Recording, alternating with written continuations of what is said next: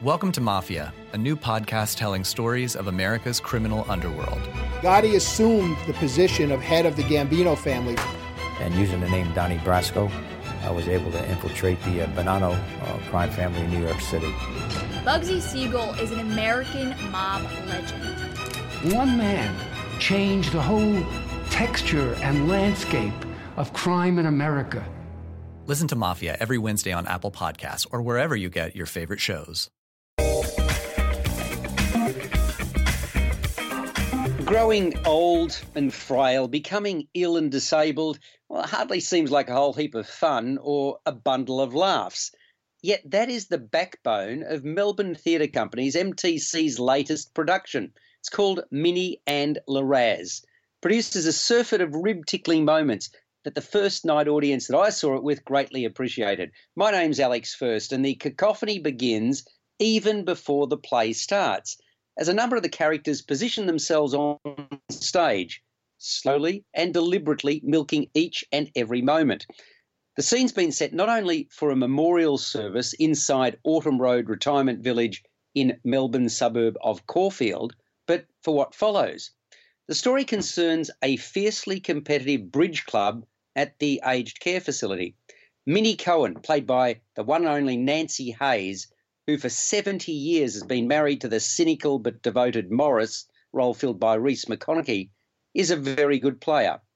At the start of proceedings, she loses her card partner, Candace Dean, who we never get to meet, but for whom the remembrance ceremony I just referred to is being conducted by devoted staff member Norma, Georgina Naidu.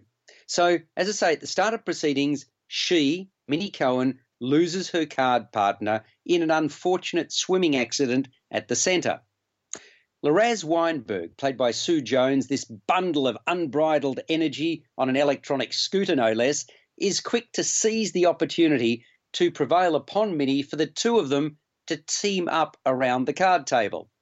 Liraz's intent is not only to take down all comers at Autumn Road, but to get her shot at claiming, wait for this, the Australian National Seniors Championship.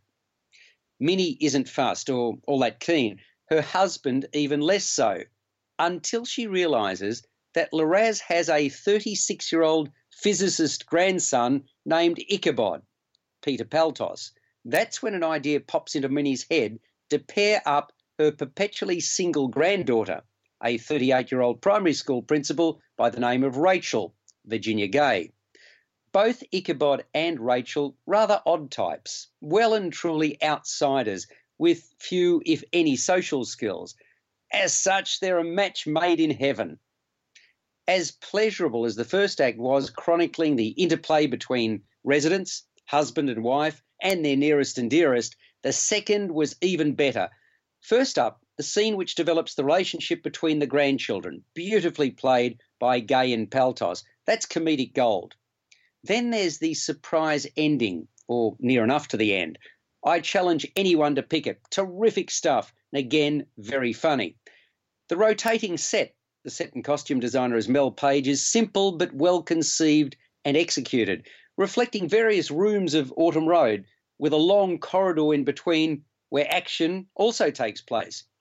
The performances, well, they're universally excellent, notwithstanding the fact that the peppy Liraz grates from the outset.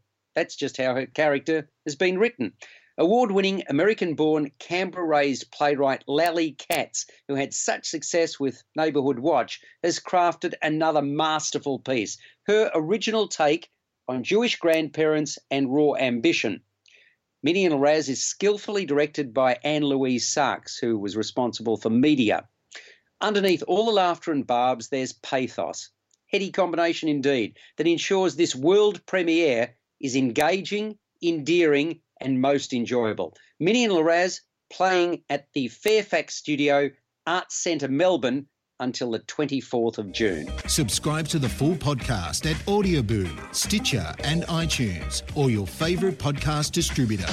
This has been another quality podcast production from Bytes.com. Welcome to Mafia, a new podcast telling stories of America's criminal underworld. Gotti assumed the position of head of the Gambino family. And using the name Donnie Brasco, I was able to infiltrate the uh, Bonanno uh, crime family in New York City. Bugsy Siegel is an American mob legend. One man changed the whole texture and landscape of crime in America. Listen to Mafia every Wednesday on Apple Podcasts or wherever you get your favorite shows.